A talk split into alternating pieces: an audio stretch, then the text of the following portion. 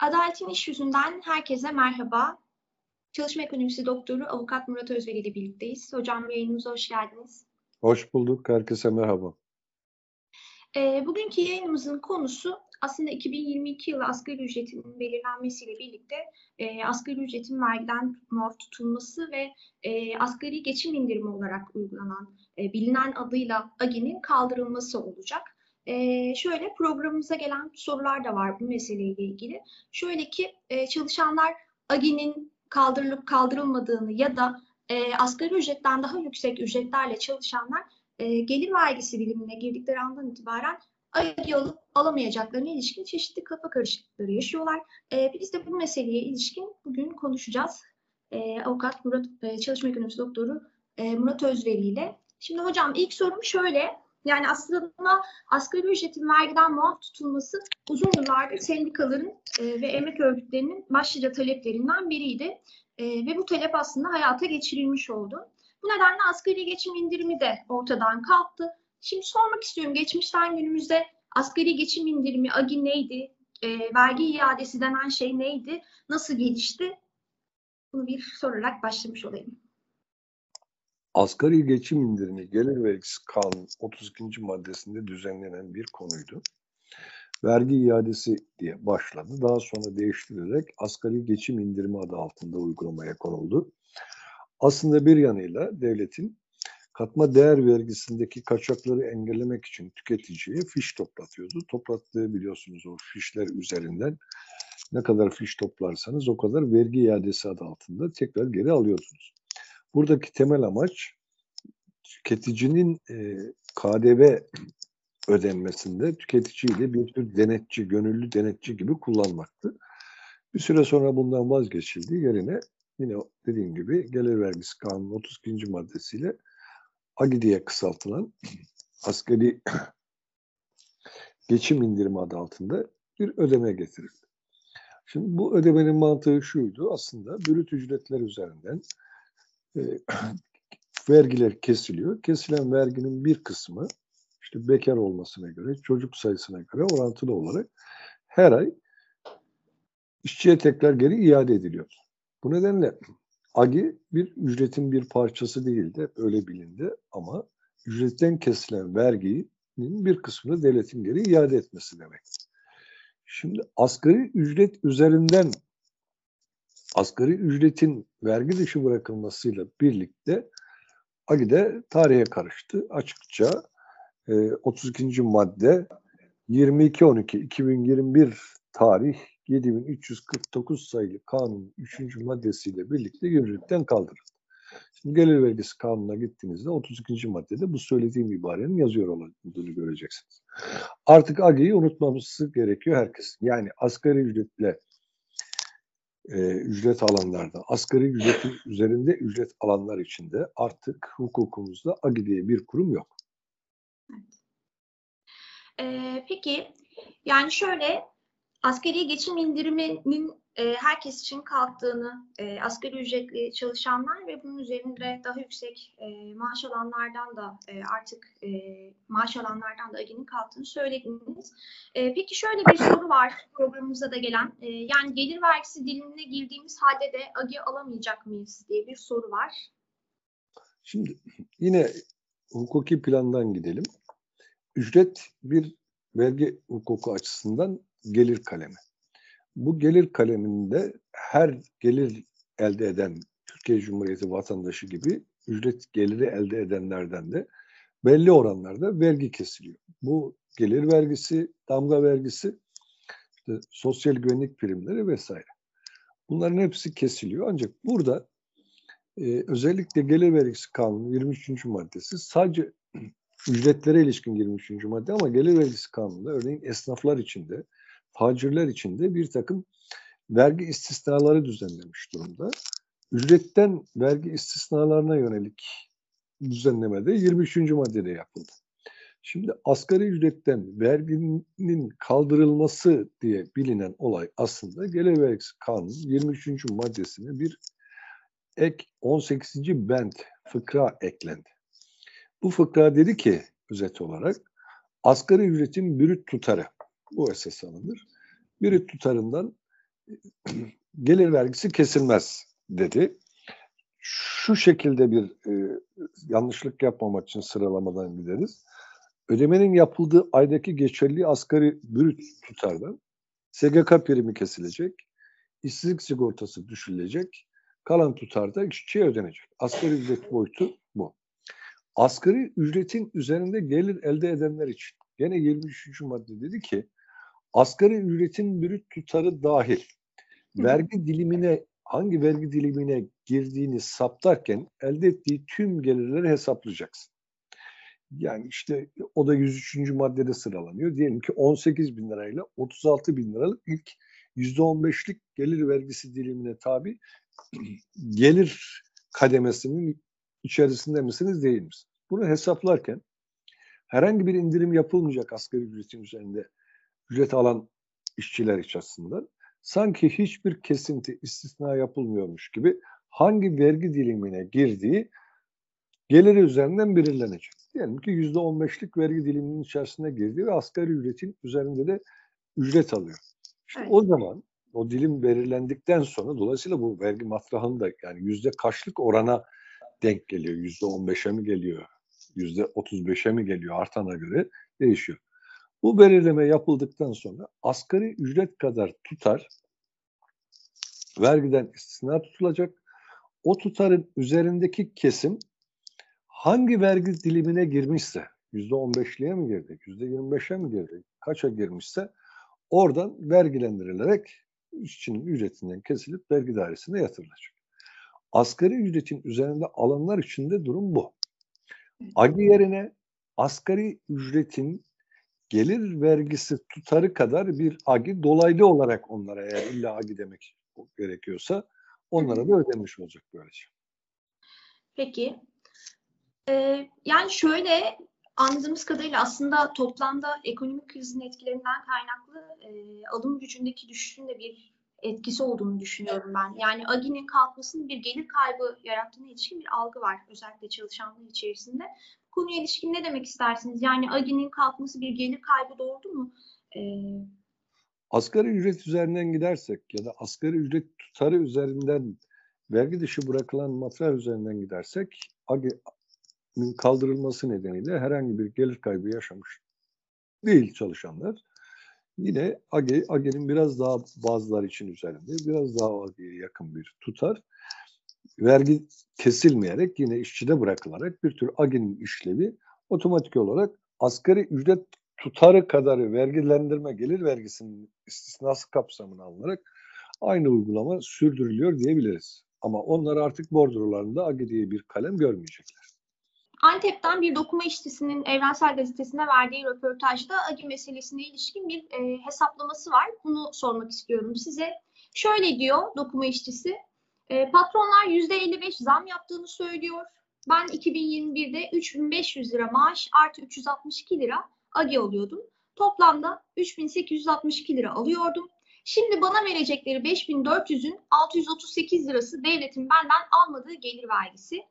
Yani bu rakam patronun cebinden çıkmıyor. 5400'den 638 lirayı düşersek 4762 lira patronun cebinden çıkan para. Yani önceki maaşımla aradaki fark 1262 lira oluyor. E, bu rakamın 3500 liraya oranı %36'dır. Yani patronun bize verdiği zam aslında %36, %55 verdik diye bizi kandıramazlar ve bu bütün fabrikalardaki işçiler için geçerli. Sadece bizim fabrika için değil diyerek e, bir hesaplama yapmış. Bu meseleye ilişkin ne söylemek istersiniz? Şimdi soruya göre değişir. İşçinin ücreti ne kadar arttı derseniz yanıt diyelim ki %55 olacaktır. Evet. Ancak e, gazeteye yazan Antep'teki dokuma işçisinin söylediği gibi patronun cebinden ne kadar çıktı, patron ne kadar zam verdi derseniz yanıt yine değişecektir. Doğru söylüyor. İşçinin ücretinin artmasının nedeni işçinin ücretinden, işçi, patronun cebinden değil, işçinin hak ettiği ücretten yani kesilen gelir vergisi işçinin ücretinden kesilir. İşçinin parasıdır. Patron sadece bunu ödemekle yükümlüdür. Vergi yükümlüsü işçidir. Bunu kaynaktan kesip vergi dairesine ödemek zorunda olan işverendir. İşverenin bu ödemeyi yapıyor olması işçiden çıkmadığı anlamına gelmez. İşçi de her Türkiye Cumhuriyeti vatandaşı gibi elde ettiği gelirden devlete vergi ödemektedir. Şimdi devlet diyor ki ben senden asgari ücretin bir tutarı kadar olan kısmını alacağım vergi almıyorum diyor. Bu işverenin cebinden çıkan bir para değil. İşçinin ücretinden devletin alması gerekirken almaktan vazgeçtiği bir sosyal politika önlemi nedeniyle bir para. Şimdi işçinin ödeyeceği bir para cebinde kalırsa dolayısıyla ücreti artmış olacaktır. Ama bu artışın nedeni arkadaşımızın da belirttiği gibi patronun zam vermesi ya da patronun cebinden daha fazla para çıkması anlamına gelmiyor. Dolayısıyla o saptama doğru. Ücret ne kadar arttı? Diyelim %55 arttı. Patron ne kadar zam verdi? %36 zam verdi. Bu tüm ücretler içinde eğer zam yapılıyorsa, zam yapılan yerde eğer gelir vergisi yani ücretteki artış da işveren tarafından verilen bir zam gibi sunuluyorsa bu doğru değil. Ciddi bir demagoji yapılıyor demektir. Çünkü bu işçinin ücreti devlete vermesi gereken ücreti devlet almıyor. Zaten Agi'de bu değil miydi? Agi önce alıyordu cebimizden 100 liradan diyelim 10 lirasını alıyordu. Bunun 4 lirasını tekrar geri bize veriyordu. 6 lirası cebinde kalıyordu. Şimdi devlet diyor ki ben 10 lirayı almıyorum. 6 lirayı almıyorum. Gelir vergisi neyse almıyorum. Bu işvereni ilgilendiren bir olay değil. Devletle işçi arasındaki bir ilişki. Devlet işçiden gelir vergisi kanununa göre alması gereken kaleme bir istisna getirip belli bir tutarında gelir vergisi almıyor.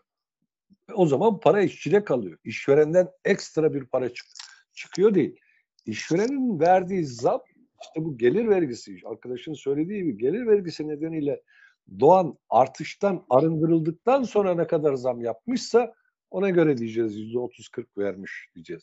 Her artış işverenin yaptığı zam anlamına gelmiyor. Ben tasarruf da yaparım, alım gücümü arttırırım, işte parayı dövize çeviririm. Diyelim ki maaşımı dövize çevirerek ya da başka enstrümanlarla arttırdığım zaman bu işveren mi arttırmış oluyor? Bundan bir farkı yok.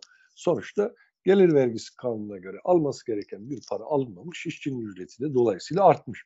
Bu işveren zammı anlamına gelmiyor. Arkadaşımız doğru söylüyor. Peki. Ee, şimdi son olarak şunu sormak istiyorum.